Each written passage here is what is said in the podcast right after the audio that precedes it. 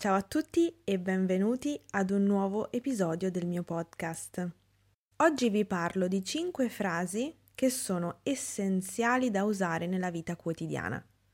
Sono delle frasi che descrivono 5 azioni che tutti facciamo e abbiamo fatto e che continueremo a fare perché fanno parte delle nostre abitudini o comunque delle azioni che si fanno di solito durante una giornata.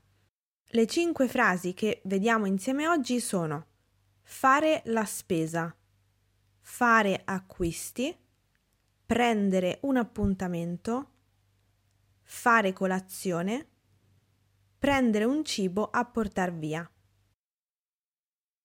La frase con cui voglio iniziare è fare la spesa, che in inglese significa to go grocery shopping. È molto importante capire che la frase fare la spesa si usa solamente quando si va al supermercato oppure al mercato per comprare il cibo e altre cose necessarie per la casa, come i detersivi, ad esempio. In ogni caso, tutte cose che si comprano al supermercato o al mercato. È fondamentale mantenere intatta la struttura, quindi il verbo fare, la, e il sostantivo spesa. Fare la spesa. Fare la spesa. La seconda frase che vi presento è fare acquisti, che in inglese significa to shop. Purtroppo a volte in italiano si usano degli anglismi che non sono necessari perché le parole italiane esistono. Allora sentirete molte persone dire Fare shopping.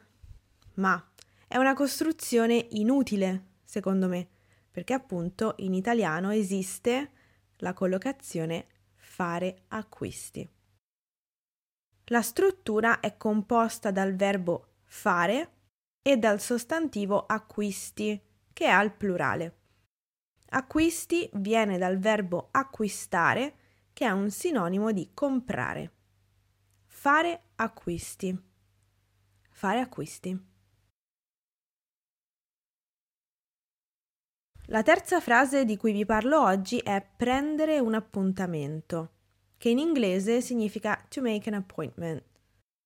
Può essere qualsiasi tipo di appuntamento, un appuntamento per un taglio di capelli dal parrucchiere o per una visita medica.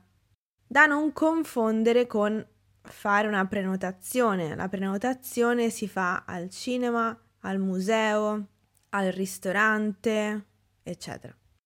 In questa costruzione si può sostituire il verbo prendere con il verbo fissare, quindi possiamo dire fissare un appuntamento, che rende l'espressione più precisa e formale.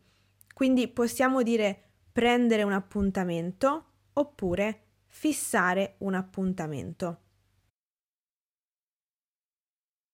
La quarta e penultima frase di oggi è fare colazione, che in inglese significa to have breakfast. Troppo spesso sento questa frase tradotta letteralmente dall'inglese, perché alcuni studenti mi dicono avere colazione oppure mangiare la colazione, traduzione di to eat breakfast. Queste due frasi sono sbagliate non esistono in italiano. Mi raccomando, memorizzate la collocazione fare colazione. Io faccio colazione tutte le mattine alle 8. Fare colazione.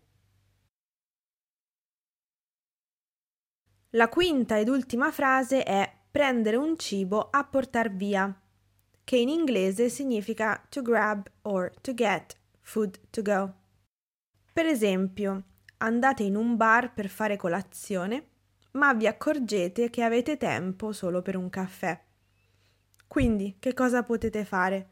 Potete comunque prendere un cornetto, ma lo prendete a portar via.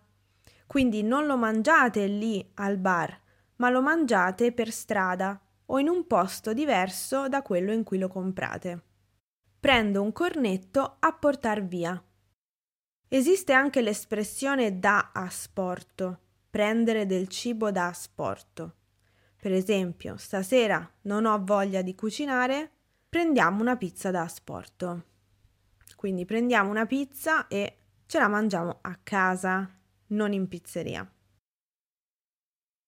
Ricapitoliamo le cinque frasi che abbiamo imparato oggi. Potete ripetere dopo di me, vi lascio qualche secondo per farlo. Fare colazione. Fare acquisti. Prendere un appuntamento. Fissare un appuntamento.